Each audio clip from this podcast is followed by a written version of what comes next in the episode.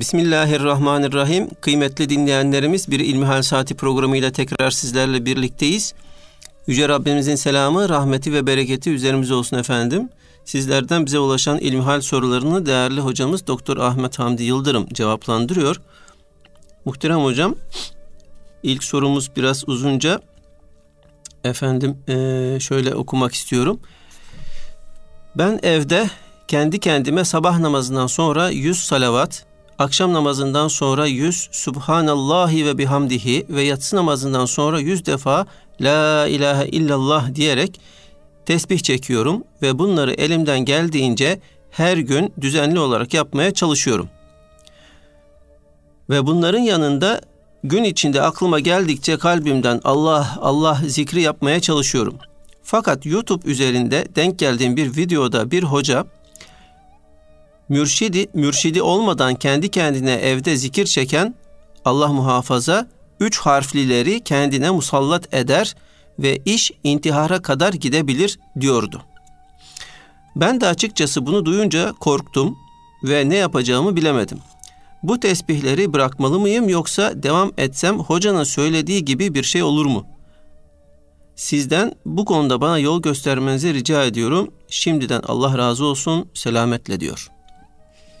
Elhamdülillahi Rabbil alemin ve salatu ve selamu ala Resulina Muhammedin ve ala alihi ve sahbihi ecmain.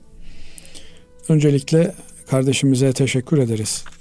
Hoca efendileri dinlediği için, onların sözlerini hazmetmeye, iyi anlamaya gayret ettiği, anlayamadığı noktaları da sorup soruşturma efendim telaşında olduğu için. Öncelikle şunu ifade edelim ki Cenab-ı Allah bize "Üzkurullâhe zikran kesîrâ", Allah'ı çokça anınız buyuruyor. Binaenaleyh biz Cenab-ı Allah'ı her nefeste, hem nefesi alırken hem verirken ansak yine o anmanın hakkını veremeyiz. Elbette Rabbimizi hatırda tutmak, gönülde, kalpte e, adını anmak hepimizin birer vazifesi. E, bunu yaparken de efendim Allah'ın emri olarak yapmak, böylelikle de emri ilahiye imtisalin, Allah'ın emrini yerine getirmenin sevabını bekleme gayreti içerisinde olmalıyız. Elbette e, Cenab-ı Allah'ın bizden istediği Allah'a ve Resulüne itaattir. Ati'ullaha ve ati'ur Resul. Allah'a itaat ediniz, Allah'ın size göndermiş olduğu Resul'e, elçiye itaat ediniz buyuruyor. Allah'ın emirlerini yapmak, Efendimiz Aleyhisselatü Vesselam'ın bize tavsiyelerini, sünnetini yerine getirmek bizim için olmazsa olmaz bir meseledir. Müslümanlık bunun üzerine kaimdir. Önce Kur'an'ın bizden istediği şekilde bir Müslüman olacağız. Hazreti Peygamber Aleyhisselatü Vesselam Efendimizin gösterdiği Kur'an Müslümanı olmaya gayret edeceğiz. Hazreti Peygamber Aleyhisselatü Vesselam Efendimizin bize öğrettiği tesbihleri yapmaya çalışacağız. Mesela bir kimse namazın peşinden yapılan tesbihatı yapmıyor ama akşam şöyle tesbihat yapıyorum, sabah böyle tesbihat yapıyorum diye söylüyorsa yanlış yapıyor demektir. Yani yaptığı tesbihat yanlış değil. Gündüz namazların peşinden veya vakit namazlarının peşinden tesbihatı yapmamakla yanlış yapıyor demektir. Öncelikle Hazreti Peygamber Aleyhisselatü Vesselam Efendimizin tavsiyelerini, sünnetini yerine getirme gayreti içerisinde olacağız. Şimdi e, olayın bizatihi kendisine dönüp baktığımızda efendim kendi başınıza zikrederseniz, e, kendi kafanıza göre zikrederseniz size üç harfliler musallat olur türünden bir yaklaşım bir yönüyle doğru olabilir ama e, ceffel kalem söylenebilecek, yani direkt doğrudan söylenebilecek bir laf değildir. Nitekim bir kimse Hazreti Peygamber Aleyhisselatü Vesselam Efendimiz ki en büyük mürşidimizdir, mürşitlerin mürşididir. Efendimiz Aleyhisselatü Vesselam'ın mürşitliğinin üstünde bir mürşitlik yoktur. Zaten e, bizim mecazi mürşitlerimiz, yani efendim tarikat şeyhlerimiz, manevi yol rehberlerimiz Hz. Peygamber aleyhissalatü vesselam Efendimizin mürşitliğine tabi oluyorlarsa mürşit olabilirler. Yoksa onlar yol kesendirler, eşkıya sayılırlar. Yine tasavvufi ifadeyle yol kesici hükmündedirler. Dolayısıyla bir kimse mürşitlerin mürşidinin rehberliğinde Efendimiz Aleyhisselatü Vesselam'ın tavsiyesi olan hadislerde geçen zikirleri yapıyorsa mürşitsiz zikir yapıyor demek olmaz. Ma mafi e, zikir kalbin tedavisiyle alakalı bir meseledir. Ela bi zikrillahi tatmainnul kulub buyuruyor Cenab-ı Allah. Allah'ın zikriyle kalpler tatmin olur, itminana erer, huzura erer, efendim istikrar bulur demektir. Burada yapılabilecek olan bir takım yanlış şeyler, yersiz zikirler, zamansız zikirler bir takım problemleri doğurabilir. Efendim e, zikir yaptığımız yerin temiz bir yer olması lazım. Allah muhafaza eylesin. İnsan e, bir pislik ortamında cehri zikir yapacak olursa Cenab-ı Allah'ın ismi öyle yerlerde anılamayacağı için e, bir takım istenmeyen şeylerin e, meydana gelmesi söz konusu olabilir. Yine e, insan e, Basri Hocam, insanın en büyük düşmanı yine kendisidir. Yani bir insan e, ben zikrediyorum, ben Allah'ımın has kuluyum diye bir kibre girerse kendi kendini nazar etmiş olur. Kendi kendine başına iş açmış olur. Dolayısıyla e, kulluğun en önemli noktası kişinin kul olduğunu her daim aklında tutmasıdır. Yani kul ne demek? Efendisine hizmete amade demek. Efendim ben yirmi yıl sana hizmet ettim, hala nankörlük yapıyorsunuz türünden bir şeyi bir işçi patronuna söylese, bir köle efendisine söylese ee, nasıl bir şeyle karşılaşır? Şöyle bir hesap edecek olursak bunun gibi de yani bir kul ne kadar zikrederse etsin, ne kadar ideal bir kulluk sergilerse sergilesin, acziyet içerisinde olması gerekir. Efendim hizmetini tam yapamadığının, kulluğunu mükemmel anlamda yerine getiremediğinin itiraf halinde olması gerekir. Aksi halde e, kaş yapayım derken göz çıkarması mümkün olur. Şöyle düşünün ki bir anne baba evladını görmek ister. Bir evlat da anne babasını ziyarete gider. Ziyarete gittiğinde bakın çocuklarınızın içerisinden hiçbiri gelmiyor sizi ziyaretinize. Ben sizin ziyarete geliyorum, kıymetimi bilin. Bir de gelmişim, yok onu istiyorsunuz, yok bunu istiyorsunuz, yok sitem ediyorsunuz. Bu ne biçim annelik babalık dese, evet zahiren görüntüde bir e, ziyaretle beraber gönül yapmaya çalışma gayreti içerisindedir. Ama anne baba keşke gelmez olaydın der. Dolayısıyla hem hizmeti yapıp hem hizmeti usulüne, adabına, erkanına uygun olarak yerine getirmek gerekiyor. Eğer usulüne uygun olarak yerine getiremezsek bir şeyi hiç yapmamamız, böyle usulsüz yapmamızdan daha e, daha makbul olabilir. Nitekim ayet-i kerimede de gelişi güzel sadaka veren, efendim hayır hasanatta yaptığını düşünenler için bu anlamda bir ikaz söz konusu. Bu meyanda ayeti kerimede "Kavlun ma'rufun hayrun min sadakatin yatba'uha eza." Güzel bir söz söylemek, gönül alıcı, rahatlatıcı bir söz söylemek, peşinden eziyet yapılan, efendim başa kakılan bir yardımda bulunmaktan, sadaka vermekten daha hayırlıdır diyor. Dolayısıyla yaptığımız işin Allah'ın rızasına uygun olmasına gayret etmemiz lazım. Bu yönüyle de rızayı rahmaniyi celbedecek şekilde usul ve erkanına riayetle, yani kurallarına özen göstererek yapmamız gerekir. İşte bu noktada bir bilenin rehberliğine ihtiyacımız vardır. Siz çöle efendim e, rehbersiz girerseniz çölde kaybolma ihtimaliniz çok büyüktür. Yine eğer e, bir kılavuzunuz olmazsa çöl yolculuğunun usul ve erkanını bilen, ona göre sizi yönlendiren bir kılavuzunuz olmazsa efendim birden çok aşırı e, hız yaparsınız, sürat yaparsınız, kendinizi helak edersiniz.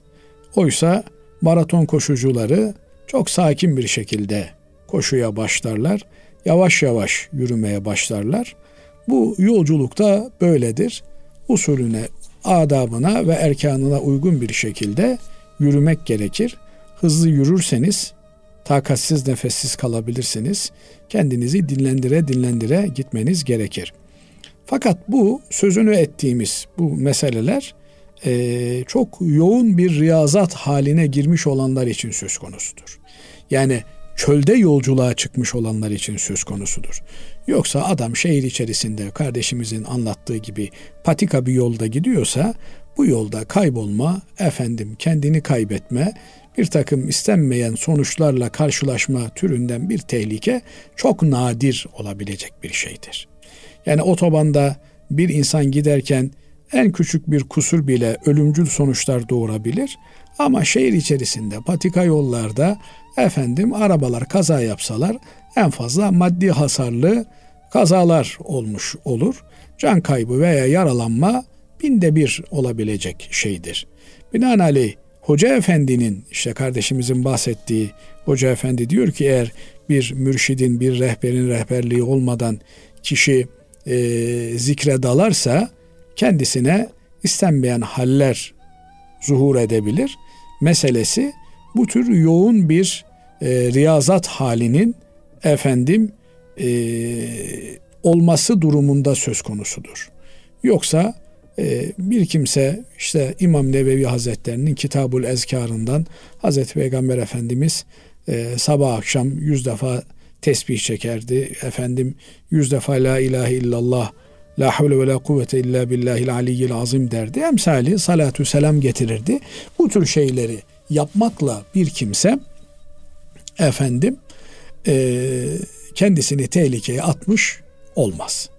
Ama e, işin ileri boyutları devreye girdiğinde e, burada hakikaten kendisini takip eden, efendim gelişimini izleyen bir rehbere ihtiyaç olur. Şimdi kitap okurken bile insan zehirlenir mi? Zehirlenebilir. Onun için kafasına takıldığı şeyleri bir bilenle danışması gerekir. Efendim gecenin üçünde kalktınız, e, lafzayı celal çekiyorsunuz, Allah Allah Allah diye tesbih çekiyorsunuz, beş bin defa, on bin defa, yirmi bin defa çekiyorsunuz.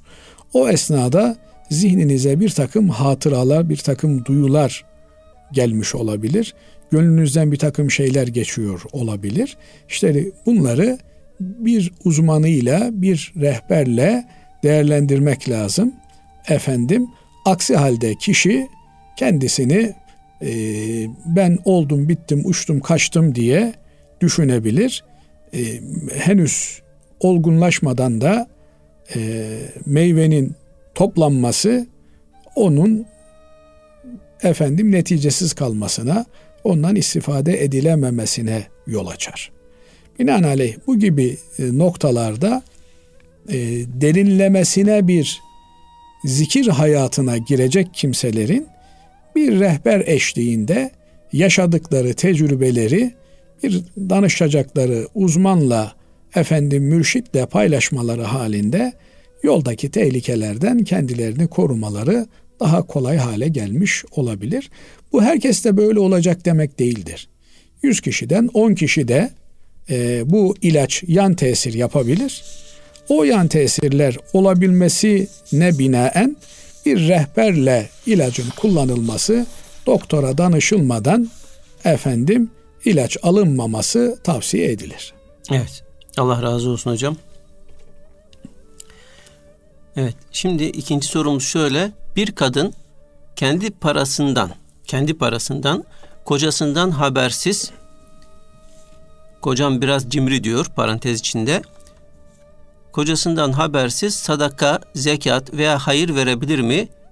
Ne zaman danışsam bir huzursuzluk çıkıyor. Bilgilendirirseniz sevinirim. Allah razı olsun diyor.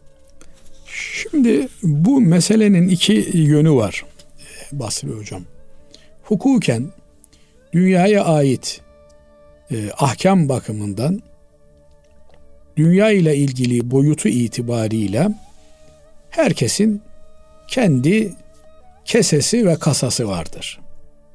Bırakın bir bayanı, bir erkeği, bir çocuğun bile, bir bebeğin bile kendi mülkiyeti vardır, kendi mülkü vardır.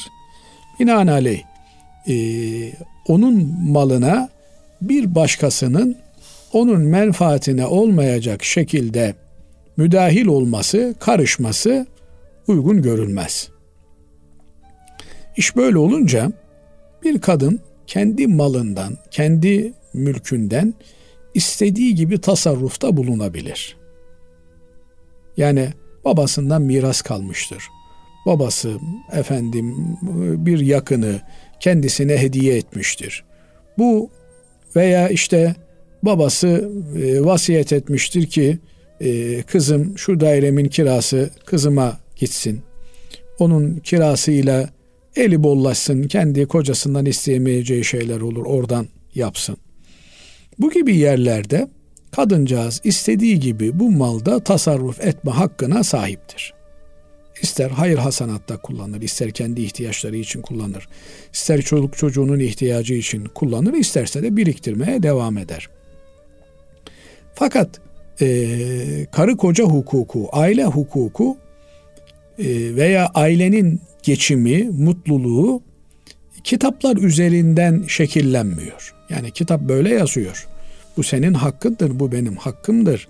Ben şunu yapmaya mecbur değilim, sen şunu yapmaya mecbursun türünden ilkeler manzumesiyle, bütünüyle evlilik hayatı sürdürülemez. Evlilik hayatının temelinde sevgi ve saygı olmalı, Allah korkusu olmalıdır. Yani kocam bana Allah'ın bir emanetidir, karım bana Allah'ın bir emanetidir şeklinde değerlendirmek lazım. Kadın kocasını, koca karısını Allah rızası için memnun etme gayretinde olmalıdır. Yani Allah'ın rızasını kazanırım. Ben aileme iyi bir insan olursam, iyi bir baba olursam, iyi bir eş olursam, iyi bir karı olursam, o zaman Allah'ın rızasını kazanırım noktayı nazarından hareketle ailesine iyi olmaya çalışmalıdır, gayret etmelidir. Elbette insanların memnuniyetlerini kazanmak, imkansızı istemektir derler. Yani illa karım benden memnun olacak, kocam benden memnun olacak diye bir insan kendini yırtmamalı. Burada temel Allah'ın memnun olacağı şekilde Allah'ın emirlerini yerine getirerek, kadınsa kocasının, kocaysa karısının memnuniyetini kazanmaya çalışmalı. Binaenaleyh eğer e, bu kardeşimiz doğru olarak gördüğü, bildiği, kocasının da itiraz etmeyeceği, yani şimdi e, diyelim ki camiye elli lira vermene, yüz lira vermene, bin lira vermene kocan itiraz etmez. Yani camiyi para verilecek bir yer olarak görür. Ama paranın senden çıkmasını istemez. Veya Ahmet'tir, Mehmet'tir, Fatma'dır, efendim Ayşe'dir. Bunlara para verilmesini uygun görür de paranın senden çıkmasını uygun görmez. Bu tür yerlere sen e, tasaddukta bulunabilirsin. Mal senin, hayır olduğuna inandığın, Allah'ın rızasını kazandıracağına inandığın yerlere harcama yapabilirsin. Yaparken de sadece kendini düşünme. Ben acizane tavsiye etmek isterim. Kocamın da hayır hasanat ehli olması niyetiyle, ya Rabbi ben bunu veriyorum diye içinden geçir. çoluk çocuğumun, bütün ümmeti Muhammed'in evladının hayırlı olması niyetiyle veriyorum diye içinden geçir. Ne kadar daireyi geniş tutarsa bir insan, o kadar yaptığı duanın, niyetinin kabul olunmasını garantiler. Dolayısıyla e, böyle bir ikilem yaşayacağına, adeta kocasından habersiz, ondan gizli bir iş yapıyormuş gibi görüneceğine, dualarına kocasının cömertliğini de katsın. İnşallah Cenab-ı Allah onun da gönlüne infak etme muhabbeti verir. Hakikaten e, mutlu insanlar, bahtiyar insanlar, başkalarının mutluluğu için çalışan insanlardır. Sadece kendisini mutlu etme peşinden çalışan insanlar bir türlü mutlu olamazlar.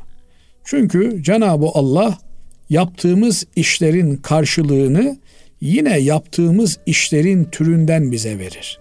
Eğer birini korkutuyorsan seni de korkuturlar. Birini endişelendiriyorsan seni de endişelendirirler. Birini sevindiriyorsan seni de sevindirirler. İlla ben Ahmet'e bir iyilik yaptım, onun da bana yapması gerekiyordu, yapmadı diye düşünmek yanlış olur. Ahmet'e iyilik yaptın, karşılığını Allah Mehmet'in eliyle gönderir. Dolayısıyla biz iyiliği Allah'a yapıyormuş gibi düşünmemiz lazım. Böyle olunca Allah'ın sayısız iyiliklerine, namütenahi nimetlerine karşı her şeyimizi versek yine bir şey vermiş sayılmayız. Ama maalesef şeytan dürtüyor bizi. Bak diyor, sen diyor Ahmet'e iyilik yaptın diyor. Ahmet sana teşekkür edeceğine diyor. Bir de diyor laf çakıyor sana diyor. Dolayısıyla bu tür şeyler bizi üzüyor. Ama biz aradan Ahmet'i, Mehmet'i, Hasan'ı, Hüseyin, Fatma'yı, Ayşe'yi çıkartırsak o zaman Allah'a vermiş oluruz ki Allah'a vermiş olmanın titizliğiyle bir hareket yapmamız gerekiyor. Nitekim sahabe-i kiram efendilerimizden bir ailenin başına gelmiş. Çocukcağız hastaymış, vefat etmiş adamcağız. Evde olmadığı sırada adam hanımına çocuğu sorunca, bize diyor biri bir emanet getirip bıraksa diyor, sonra da o emaneti gelip bizden istese diyor, ne diyebiliriz diyor, ne diyeceğiz diyor. Emanet onundu, bıraktı, aldı. Rabbim de diyor emaneti verdi, sonra aldı diyor. Binaenaleyh bu malın bizim elimizde emanet olduğunu bilirsek onu vermek kolaylaşır. Emaneti sahibine vererek rahatlarız. Bu yönüyle baktığımızda hakikaten veren kimsenin asıl karlı olduğu görülüyor. Değerli hocam, e, araya gitmeden önce e, kardeşimizin su, şu sorusunu da cevaplandıralım inşallah. Diyor ki, çocuklara Cebrail, Mikail, İsrafil ismini koyabilir miyiz? Şimdi Cebrail, Mikail, İsrafil isimleri meleklere, büyük meleklere verilmiş olan isimler. Bunlar e, Allah'ın kulları anlamına gelen isimler. Abdurrahman, Abdullah gibi isimler. Dolayısıyla bu tür isimleri çocuklarımıza isim olarak vermemizde bir sakınca olmaz. Fakat bunun bir e, işte Cebrail geldi, bana Cebrail geldi türünden bir şeye dönüşmesi, bir e, ciddiyetsizlik havası oluşturması söz konusu ise bu tür isimleri vermek hoş bir durum olmaz. Yani ismin taşınabileceği bir muhit olabilir. O muhitte bu isimler verilebilir. Yani eğer adette, gelenekte, görenekte bu isimler bir yerde veriliyor ise ve verildiğinde de bu tür işte e, anlamsız şakalaşmalara yol açmıyor ise, o zaman bunları vermemizde bir sakınca olmaz. Ama e, işte bana da Cebrail geldi türünden, e, malumunuz öyle bir dönemde e, vatandaşın bir tanesinin hezeyanları vardı. Cebrail bile gelse ben onu dinlemem diye laflar etmiş. Evet. Ondan sonra işte yahu kardeşim bizim bakkal Cebrail'i kastettim ben türünden kendini evet. avutmaya çalışmıştı. Bu tür şeylere e, prim vermemek gerekir. E, bu yönüyle hoş olmaz ama eğer hakikaten bir toplumda e, bu tür isimler saygınlıkla kullanılabiliyor ise orada kullanılmasında, bunların çocuklara isim olarak verilmesinde bir sakınca olmaz. Evet, herhalde Azrail'i kimse koymuyor hocam. Azrail'i yazmamış ee, dinleyicimiz zaten. Evet. Yani memleketimizde de e, bu isimler kullanılıyor. Evet. Dediğim gibi eğer bir e, suistimale sebebiyet olmayacaksa kullanılabilir. E, nitekim yani Cebrail ismi biraz nadir kullanılıyor. Nadir. İsrafil, Mikail, Mikail en çok e, kullanılıyor. Bu şekilde kullanılmalarında bir sakınca yok. Ama eğer taşıyamayacaksa, hem aile hem de aile ortamı bu ismi taşıyamayacaksa, o zaman daha bilinen e, isimleri kullanmakta fayda var. Allah razı olsun hocam. Efendim şimdi kısa bir araya gidiyoruz. Aradan sonra inşallah kaldığımız yerden devam edeceğiz. Kıymetli dinleyenlerimiz, İlmihal Saati programımıza kaldığımız yerden devam ediyoruz. Muhterem hocam, dinleyicimiz şöyle yazmış. Babaannem faiz yiyor. Babaannem faiz yiyor. Bazen bana ve küçük kardeşime para veriyor. elli TL, yüz TL gibi. Büyüklerin küçüklere para verme adeti niyetiyle veriyor. Bu parayı harcamak haram mı? Çünkü evimizin geçimini zaten babam karşılıyor. Harçlığımızı da veriyor. Şüpheyle yaklaştığım için ben genellikle bu paralarla kitap alıyorum. Bazen de bağış niyeti olmaksızın gönderiyorum Filistin'e vesaire. Yani parayı bana veren babaannem benim o parayı kendime, yemeğe, üst başa harcayacağımı zannediyor. Oysa ben o parayı hayır kuruluşlarına hayır niyeti olmaksızın alıyorum. Çünkü bugünün bazı Müslümanları kardeşlerine yardım yapmıyor hissiyatı ile o parayı onlardan alıp fakire, Filistin'e vesaire veriyorum. O paralarla aldığım kitapları da ne yapmam gerekir diyor. Şimdi e, tabii böyle bir psikolojide olması kardeşimizin kötü bir şey. Yani babaannem haram yiyor ifadesi çok ağır bir ifade. E, bununla ilgili önce babasıyla konuşması, babasıyla e, babaannesini bu yönüyle bilgilendirmesi, e, eğer yanlış bir tasarrufu varsa e, ona usulü dairesinde yaklaşıp ondan vazgeçirmeleri önemli olan. Öncelikle bunu kafaya takması gerekiyor. Ama bazen de e, bir takım kimseler yaşlılığında verdiği tesirle kendi alışkanlıklarından vazgeçemiyorlar. Bu durumda herhalde kardeşimiz e, babaannesinin bankada parası olduğunu ve o bankadan gelen parayla kendilerine harçlık verdiğini düşünüyor. Evet, e, faiz Allah'ın haram kıldığı bir şeydir. Bir Müslüman için e, parasını faizde tutmak e, asla düşünülebilecek bir şey değildir. Bir Müslüman e, parayı Allah'ın bir emaneti olarak görür ve e, onu Allah'ın kullarının ihtiyaçları için, ki ticaret de insanların ihtiyaçlarını görmeye yönelik bir faaliyettir. Eğer onu yapamıyorsa en azından zekatını vermek suretiyle elinde para tutmanın bedelini ödemiş olur.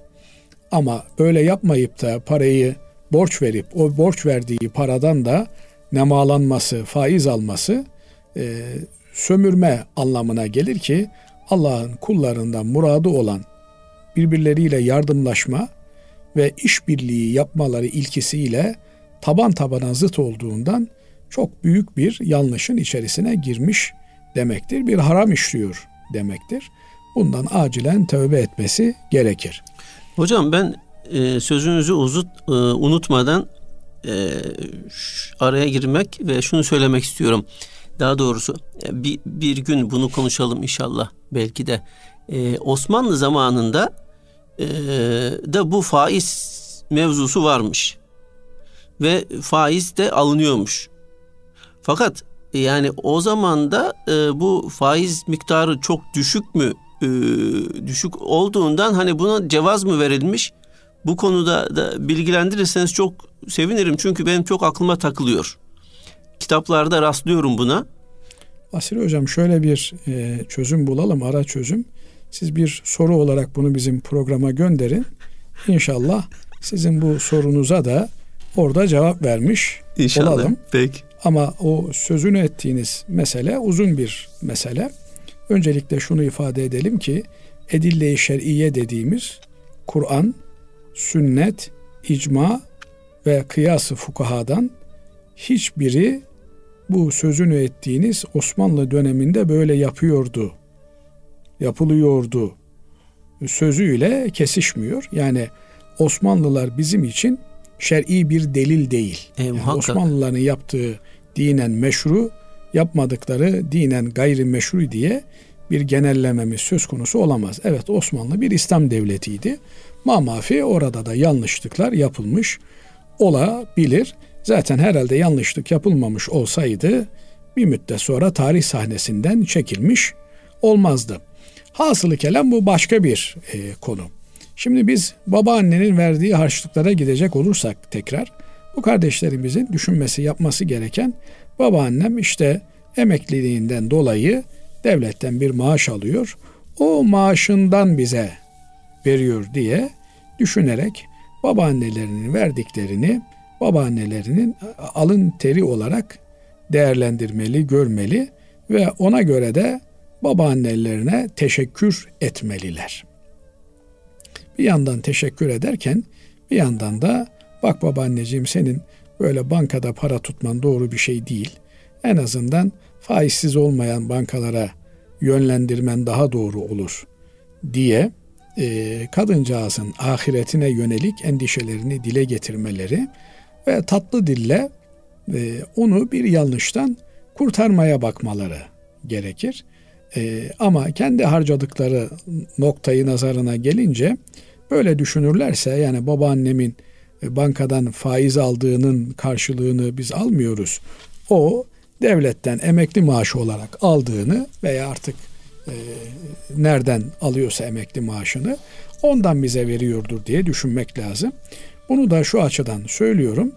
Eğer bir kimsenin size bir hediyesi söz konusu ise bu kimsenin kazancına bakarsınız.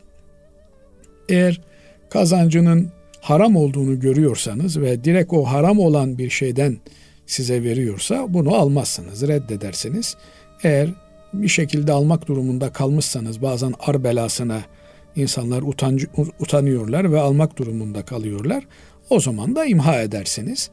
Ama e, karışıksa, yani adam bakkal işletiyor ama parasını da bankada tutuyor ve bankadan da bir faiz geliri var şeklinde ise siz bankadaki ticaretinden bunu bana verdi diye düşünürsünüz.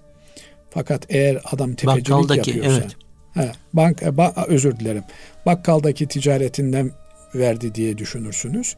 Ama adam tefecilik yapıyorsa, ne bileyim adam eroin işi yapıyorsa, e, bir takım gayrimeşru işler yapıyorsa ve başka bir geliri yok sadece bu ise, o zaman onun geliri tamamen e, haram demektir. Onun vereceği bir bardak su bile içilmez. Ama bir akrabanızın işte bir yerde işçi olan, bir yerde memur olan, bir yerde efendim bir esnaf olan, bir ticaret erbabı olan, bir sanayici olan bir kimse faizle de iştigali var diye işte servetinin yüzde onuna, on beşine, yirmisine faiz karıştı diye bunun bütünüyle hediyesi, ikramı reddedilir anlamına gelmez. Evet, eğer bir kanaat önderiyseniz ve bu hareketiniz karşı tarafın uyanışa gelmesine sebep olacaksa bunu yapabilirsiniz. Yani böylelikle o adamcağızı da haramdan tümüyle kurtarmış olursunuz. Veya işte bak ekmeğimi bile yemediler, suyumu bile içmediler. Demek ki benim bu faizle bütün ilişkimi kesmem lazım noktasına getirecekse bunu yapabilirsiniz.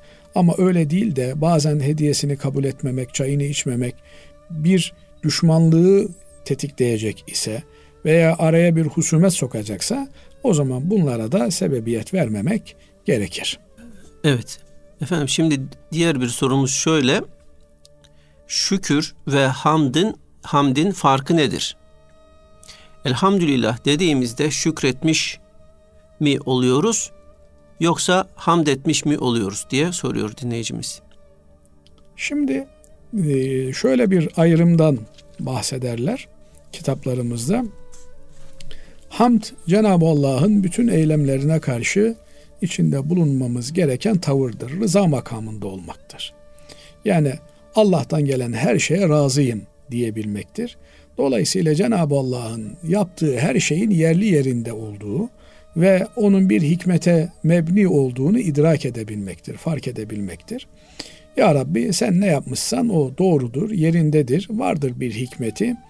Bütün bu yönüyle övgüler, medihler, senalar, e, güzellikler sana aittir diyerek Cenab-ı Allah'ın fiillerinde, eylemlerinde hep güzel görebilmeyi, hayrı görebilmeyi ifade eder.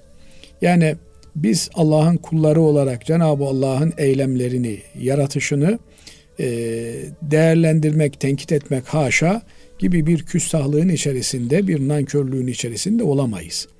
Hamd demek, Rabbim sen ne yapıyorsan o öyle olması gerektiği için sen yapıyorsundur. En güzeli o olduğu için yapıyorsundur.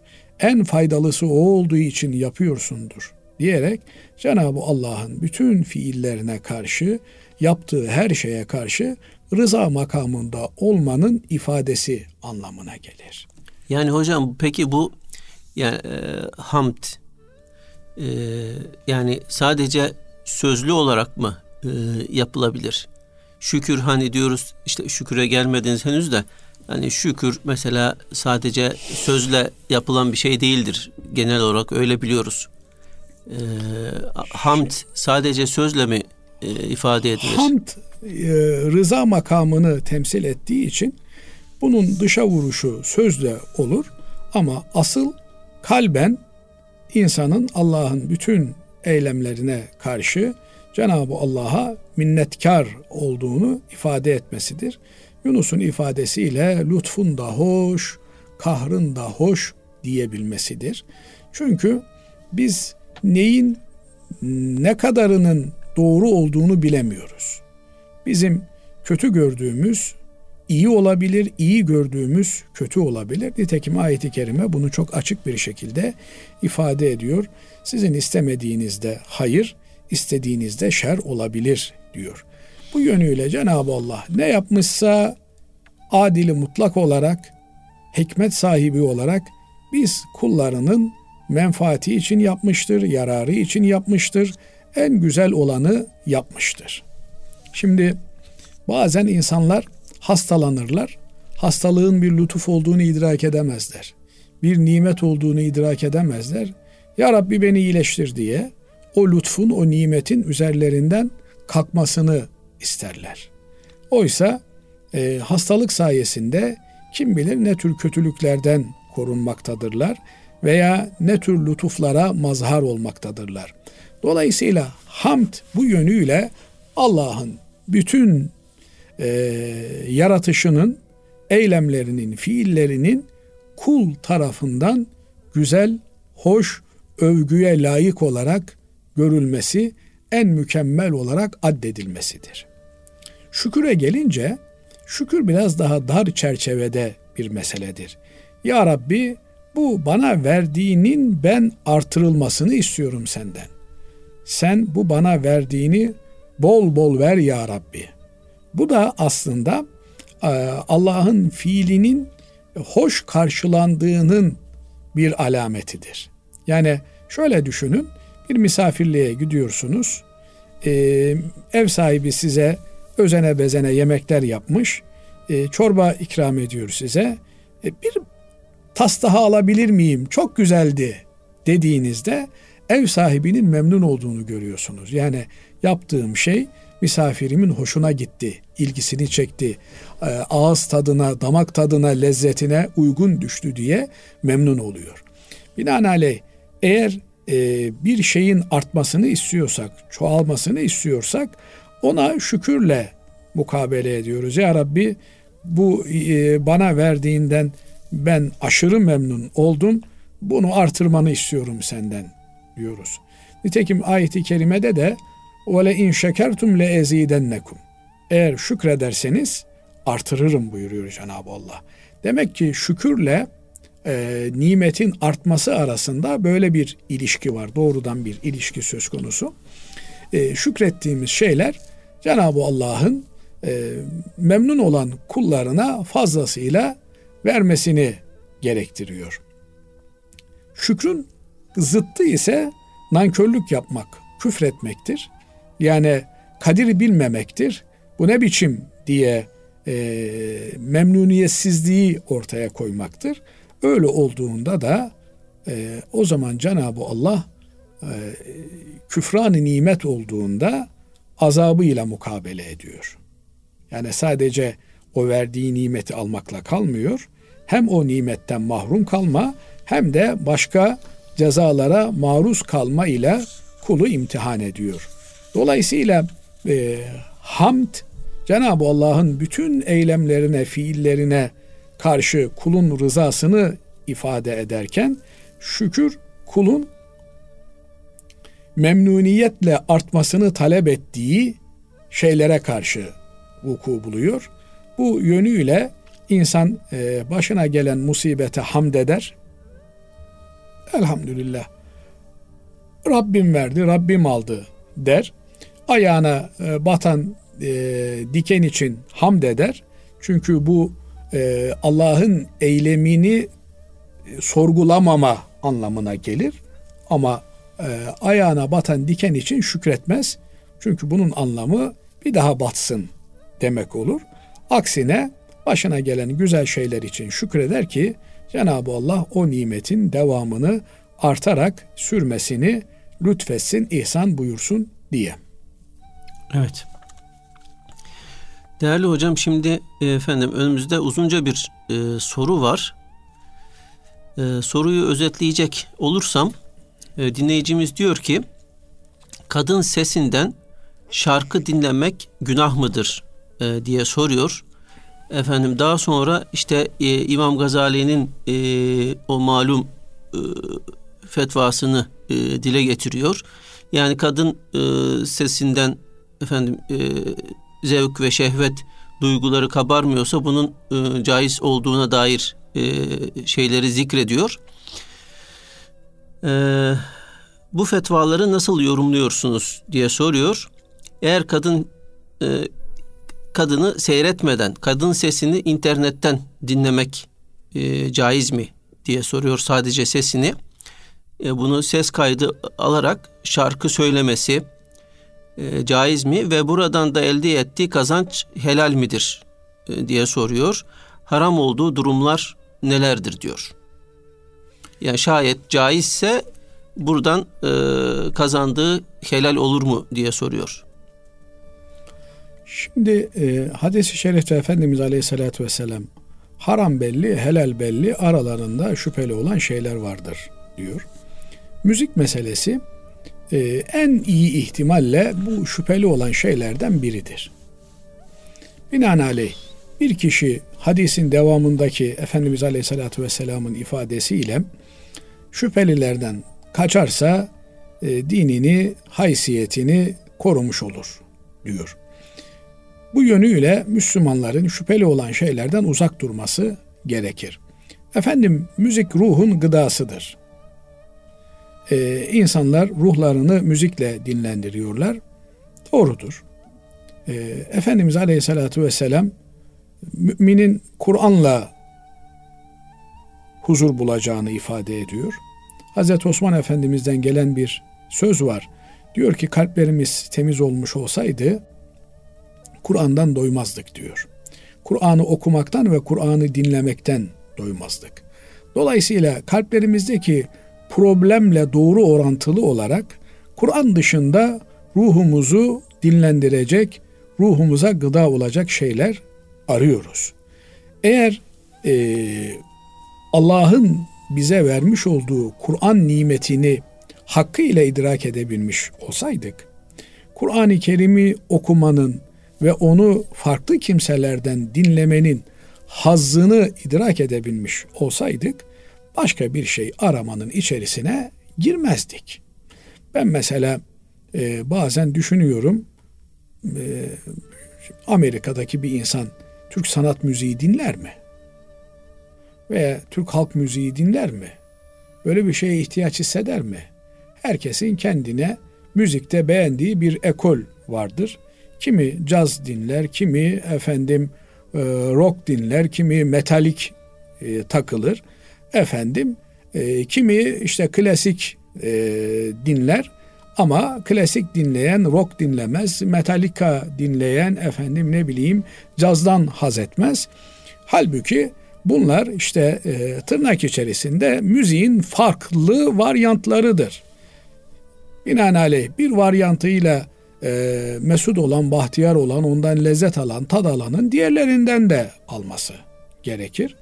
Halbuki öyle olmuyor. Mesela bakıyorsunuz toplumun bir kesiminde e, sanat musikisi ağır basıyor ve onlar arabesk dinleyenleri köylü olarak görüyorlar. Yani düşük halk sınıfı olarak, kesimi olarak görüyorlar. O kesim de işte sanat müziği dinlemeyi, kardeşim ne, ne idüğü belli olmayan şeyleri dinliyorsunuz, ne anlıyorsunuz bundan diye.